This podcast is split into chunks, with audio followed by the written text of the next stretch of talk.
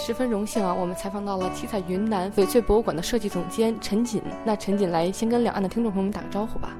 啊，大家好，我叫陈锦，呃，从事这个珠宝设计真的是也蛮多年了，细细数来有十二年的历史了。然后呢，因为是我是中国地质大学第一届本科学珠宝设计了。讲起中国地质大学，很多人可能会觉得那是一个挖矿的地方，但是地质大学确实是因为有很多专家对宝石非常非常的有研究，所以在中国是第一届开这个珠宝设计的一个大学。所以的话，我也很有幸加入了中国。珠宝设计的一个行列，最后呢又在那儿读了三年的研究生，在这个期间很荣幸，七彩云南翡翠博物馆也是正式开业，是想给大家展示一些更多的翡翠的设计的艺术，还有珠宝设计的一些艺术，所以我很有幸的加入了这个行列，也从事了这样的设计，大概有十二年的时间，所以。在我看来，哈，那会儿的十二年前，中国的珠宝设计确实是刚刚起步，也没有做到很大的一个宣传，而且包括珠宝设计师也是非常非常的少的。看到现在，呃，整个行业内，然后对珠宝设计的一个宣传也是非常的多，珠宝设计师也是慢慢的都培养起来了。因为我觉得，包括这样的行业，一定要有很多的珠宝设计师一起去创作，一起去往前推进，才是一个非常好的一个未来。在七彩云南这么多年，然后我真是见。证了一个珠宝设计的一个发展，也是在这个行业内一步一步的按照自己的一些爱好和足迹一步一步的往前走。所以今天也是带着大家可以参观很多很多我们这样珠宝设计的一些成品。今天也会向听众朋友们着重去介绍几件，然后我觉得非常有趣的一些珠宝设计。也希望这样的一些珠宝设计的创意能给大家带来一些新的感悟。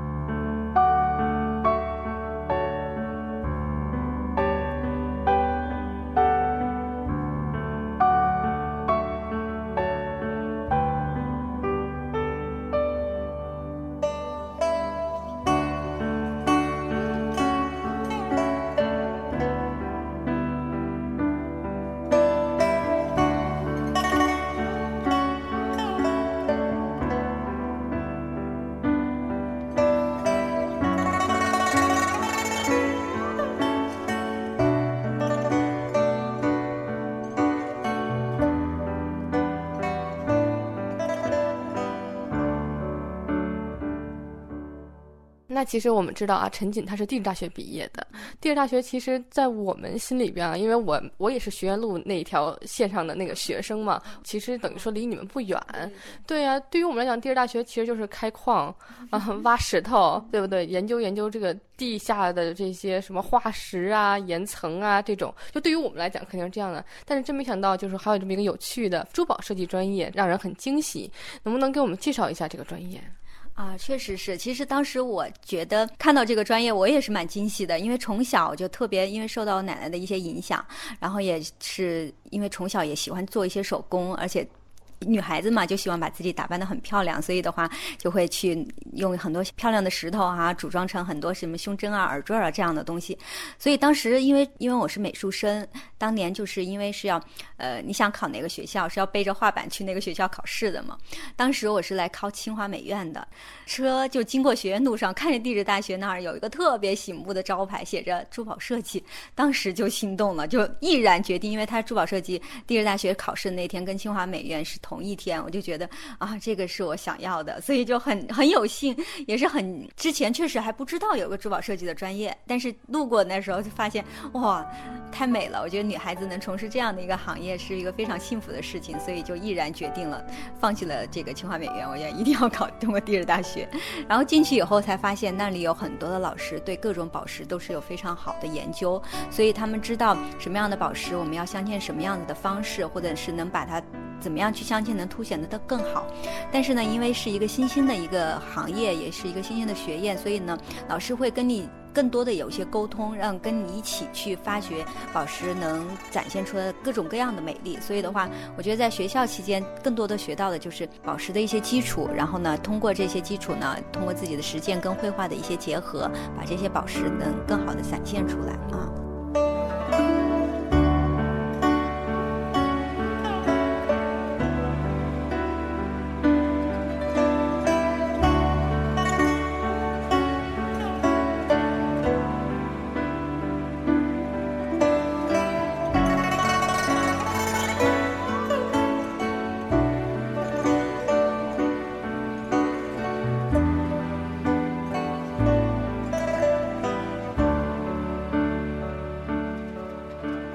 给我们介绍一下啊，你们当时的基本课程都有什么？我觉得大家一定很感兴趣。对，基本课程其实可能跟各种美院的学的课程都差不多，当然基础的素描、色彩就不用说了。但是我们更强调的可能是这些工艺美术方面的，比如说刺绣方面的，然后还有一些国画的临摹啊。因为我觉得这个国画的临摹，这个我倒是能够理解。那为什么要学刺绣呢？因为刺绣的话，就是觉得是用手上的功夫去诠释一幅画嘛，所以有可能更多的跟这个做设计、做珠宝设计也有一些关系。所以做刺绣也是做的会比较多一些。还有一些课程是，也是一些选修课。那会儿那会儿因为电脑还不是那么发达，所以的话，基本上这种连续纹样这样的创作，基本上都是用手绘出来去做一些丝巾的呀，包括一些衣服上的一些。组合纹样的一些排饰，这样的话其实也是对这个珠宝方面有一些关联，然后用这些花纹东西去表现这个珠宝的一些魅力啊。嗯，啊，就等于说这个不管是刺绣也好，还是这个国画也好，其实它都是在培养你们的这种基本功。对对对对，确实是，就是在一个小的画面里头，怎么能把它表现得更美丽？然后中国的一个很博大的一个这个传统文化。的这样的一个精髓呢，我觉得也是，呃，让我觉得肃然起敬的。因为我奶奶也是在原来在故宫是专门画仕女图的，所以呢，虽然留下的东西不多吧，但是她对我的影响还是比较大啊。嗯，对呀，因为我确实听说过你有这种家传的渊源嘛，就等于说是。那你也给我讲了，刚才说你说你小时候就喜欢做珠子什么的，这个是从小就开始喜欢吗？是自己有做过一些小小首饰给自己戴吗？对啊，真是那会儿我觉得最多的可能大家用一些。比如说用那可乐瓶哈，剪出很多很多那种做的比较多，然后还有一个就是各种吸管儿。但是呢，用小珠子呢，那会儿都是那种小玻璃珠。但是我就特别特别喜欢那些各，然后收集了各色各样的这种小玻璃珠，然后每天就是把自己打扮成，然后编成一朵花呀，编成一个小铃铛啊或者什么的，就戴在身上。然后每次走出去，大家可能。更多的关注啊！你今天又编了一个什么好玩的东西？所以的话，从小就是在我们的小伙伴里头，就是大家都是非常羡慕的一个，就觉得你天天都有新的东西出现。大家都知道这是你自己做的，有没有人向你要求说哦，你能不能帮我做一个呀，陈姐？当然有了，就是不停的会有人要求。但是呢，我觉得创作这个过程吧，很很奇怪，就是你要做一个，你觉得当时很。很快乐，但是你要重复的不停不停的去做一样的东西，好像就不是创作的一个呃感觉了。所以我就喜欢跟那会儿就喜欢了，就根据这个人他喜欢样的什么样的风格啊，喜欢什么样的打扮呀，我按照他的风格去帮他去设计。所以的话，小伙伴们就是特别喜欢，对对，特别喜欢我，就是每天。所以说从小就在做私人定制了。对对对，还真是。所以想起来，真是从小时候就就比较喜欢，真是我觉得一个人这个。喜好能把它坚持下去，而且能现在能成为我的职业，这是一个非常好的一个事情，嗯。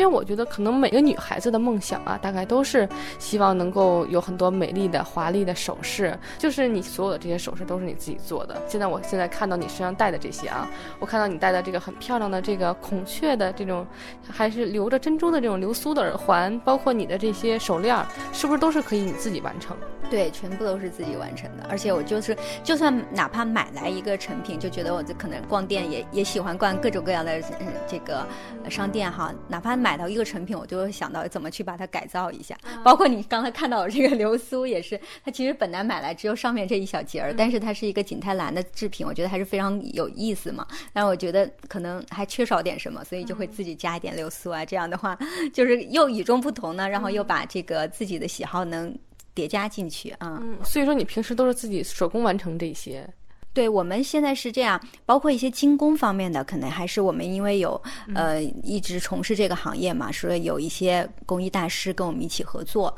然后精工方面，因为他们天天都在做，可能会做的比我更好一些。但是我的设计图呢，因为跟他长期的一个磨合，他基本上我只要画出什么样子，他能大概按一比一的也这个打造出来，而且能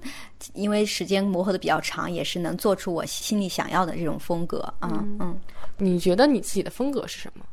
我觉得我还真是白羊座哈，就天真烂漫一些，童真趣会比较多一些，所以我所有的作品里头，就是这种对自然的追求，包括对一些童真的追求，包括还有一个受到我爸的影响，他是他也是在家可以把所有东西各种的组合，所以我。创作出来的珠宝也是有这个功能，就是一件珠宝它肯定不是一件，它能拆分成跟变形金刚能一样，能拆分成四五件最多的时候。所以的话，天天都能换着法子去戴我的这一件东西哈。所以的话，这样的话也是我的一个特长，所以而且也得到了很多人的一些认同啊。嗯，那这一下就引出了我们今天要介绍的第一款珠宝了，对吧？那我们来讲一讲这第一款非常漂亮、非常瑰丽的这个天鹅项链吧。对这个项链呢，我把它取名为“天使之恋”。为什么是这么去取名哈？因为天鹅大家知道，就是终身不渝，只是嫁给一对嘛。他们所以的话，我觉得这个是对爱情非常非常好的一个诠释，用天鹅去诠释这种爱情的表达。所以今天我们看到的这个作品呢，是用白色的冰种翡翠。白色的冰种翡翠大家也知道，呃，就是那种晶莹剔透的这种感觉。所以我觉得用它去做这个。天鹅的羽毛是非常好的一个选择，而且这个设计也是刚才说到的哈，还有很多种组合，大家也可以有兴趣的话，也可以来找我去看一下。它是一个象牌，然后组合在一起是个象牌，但中间的两只天鹅的部分哈，我们也是一只公天鹅，一只母天鹅，然后下面组合在一起，能单独拆下来做一个胸针，然后旁边一边有一只小天鹅，这个小天鹅呢。取下来也可以单独做吊坠儿，但是它还有个小功能，就是能把它做成耳坠儿。然后剩下那节小链子可以做一个手链。所以的这种东西就是有很多很多种搭配，而且根据你的衣服或者根据你的场合，你想戴多一点也可以，戴小一点也可以，精致一点也可以。所以的话，这样的珠宝就不仅是我们说的定制珠宝，必须是宴会级的这种才能戴。但平时的话，你戴一个小耳坠儿。觉得都是非常非常漂亮的啊，嗯嗯，看起来这一件珠宝也真的是花费了心思，也是机关重重啊，在里边，对吧？我们看着可能是说是非常的华丽，非常的灵动，但是其实真的是后面花费了很多很多的这个设计师的心思。那你设计它的时候要花了多长时间？啊，这个从创作到做出来大概也花了一年的时间。嗯啊，因为当时画的时候也是前期是有这么一首小冰种的翡翠，就一直在想，这么一小是冰冰种翡翠，我把它做成什么才能把它的美更多的体现出来呢？就有一天确实是很机缘巧合哈，就看到了去的是。云南的哪个湖我不太记得了，但是呢，就看到两只天鹅，就是这样的一个剪影，这个脖子叠围在一起，成为一个心形。当时就觉得，哦，要把这套冰种的翡翠做成天鹅的形状，而且后面的这个链子都是用那种波浪纹的形状，就有点像水浪花的这种感觉。所以我觉得很多创作灵感都是源于生活的，真是这样的。就是你可能一直在脑子里不知道它把它做成什么的时候，突然看到一个闪光点，就觉得，哦，这个正好是。他想做的也是他能表达出来的，是嗯，因为我有看到这个非常漂亮的这个作品啊，就是刚才陈锦说了，它的这个羽毛翅膀的这个地方是用这个冰种翡翠做的，那其实其他地方也没有介绍到的，其实也非常的华丽啊。它的这个天鹅的这个额颈上面镶满了钻石，就是非常小的那种钻石，感觉这个工艺真的是非常精细。然后天鹅的眼睛是一颗红宝石，对，然后下面还有那个吊坠也是一个冰种翡翠，还有一个这个红色的是也是宝石红宝石。红宝石，对对啊，感觉这个一下子就很灵动了起来，有没有？等会儿一定要试试看哈，带着。对呀，这个感觉非常的昂贵啊，非常昂贵。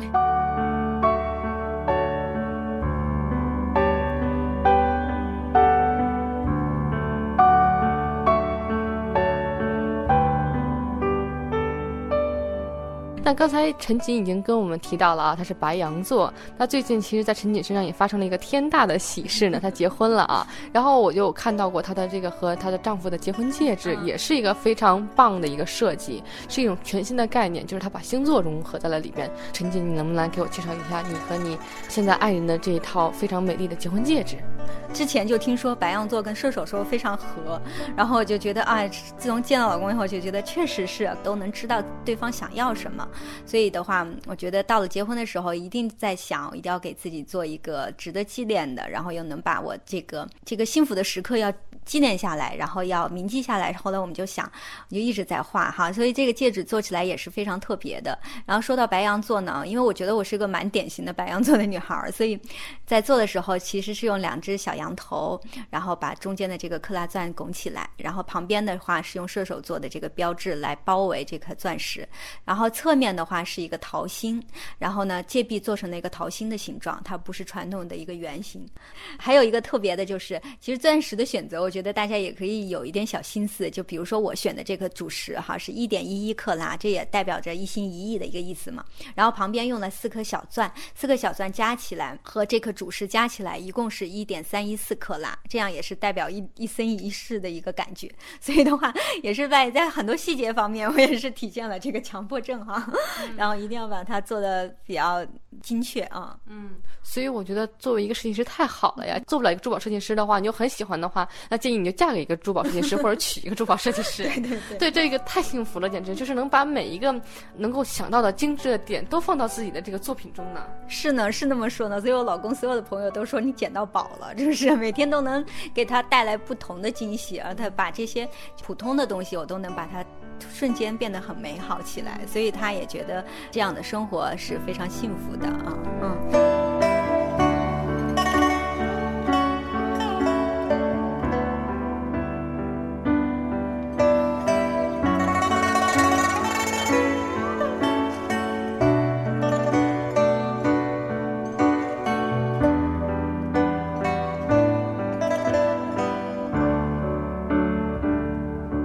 那你怎么看待你的这份工作呢？你觉得它能够给人们带来什么？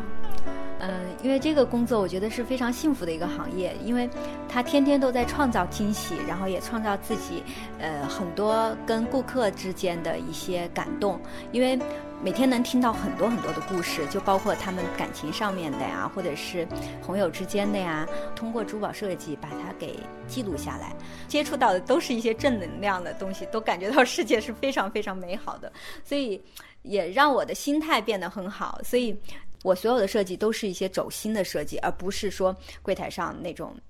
顶多点点一点赚就拿去赶紧去卖了。所以我一直崇尚的就是一定要把这件宝石原本的特色，要用它最美的方式表达出来。所以我觉得这也是每个宝石，我觉得他心里。一直在想的，我一定要 一既然呈现到的世间，我一定要用最好的方式去表达。所以我觉得，真是对待每一件宝石、每一个作品，都是用用心的去制作。嗯嗯，能够感觉到你的作品真的是真是大自然的给的每一份恩赐啊！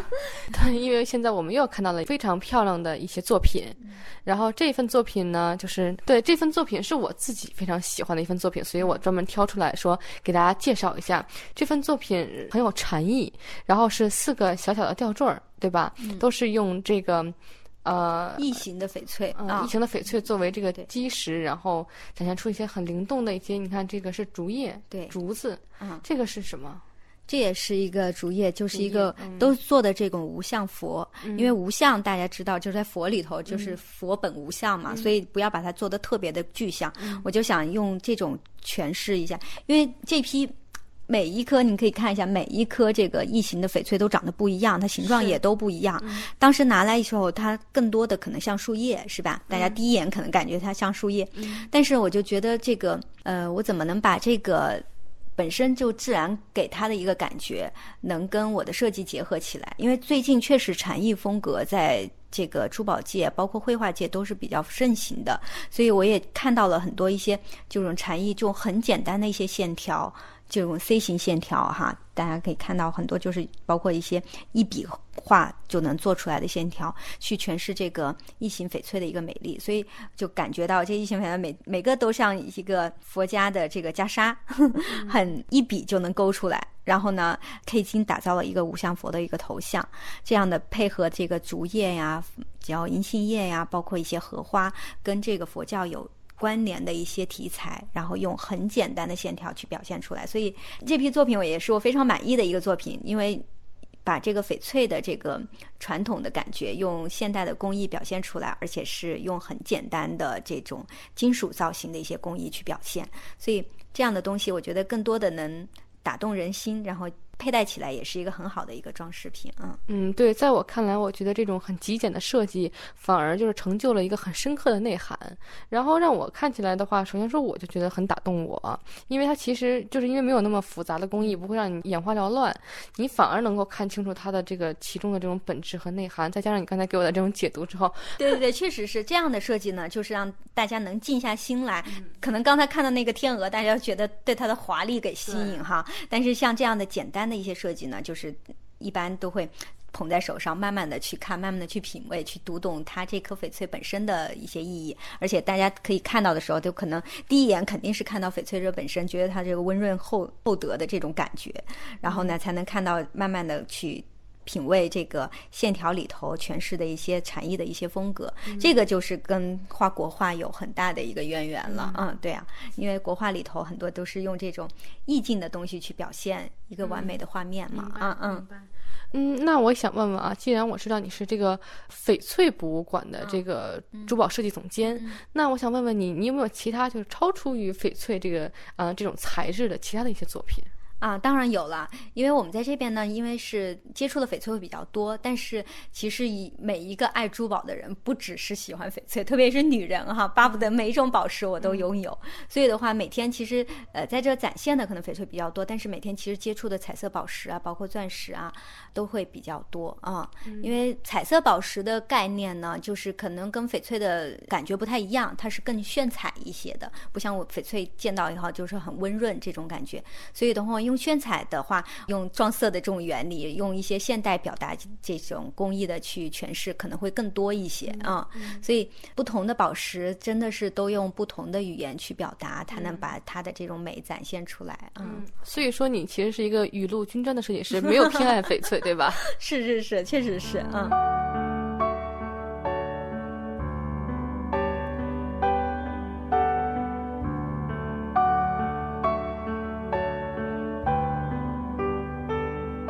嗯，那我也想问一问啊，就是其实你在这个行业里面已经有从事十多年的这种经历，那在未来的十年，你对自己有什么计划吗？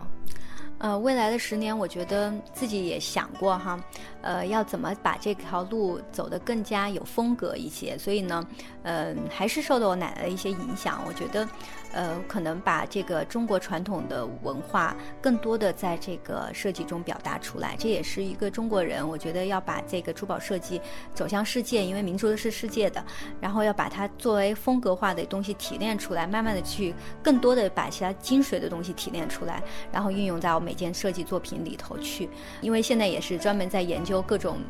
服饰文化，包括一些中国传统的一些服饰文化，从中间提炼一些呃，我觉得非常有趣的一些元素，然后经过现代的一些演变，我想把它这种包括可以有一些对撞，就是中国传统的跟现代的一些东西去对撞，让它呈现一个不一样的一个设计的作品。所以这个方向也是最近一直在研究的。我觉得可能最后。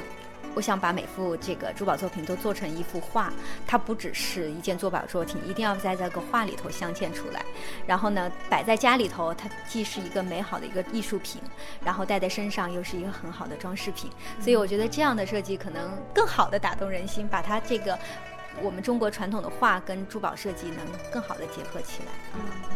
你觉得珠宝设计在你的生命中，你觉得它意味着什么？嗯，现在想到真是。应该是一辈子的一个事业吧，确实是一个事业和一个爱好。我觉得这个可能也改不了了。然后，因为每天想到的，哪怕是见到一件什么东西，就会想到，哎，我怎么能把它用珠宝的语言去表达出来？或者是我应该选一个什么样的石头，把它去更好的镶嵌出来？所以现在真的是有职业病了，也不是坏事儿。对啊，我觉得这是就是把生活跟工作 很好的结合在一起，而且能享受这份快乐。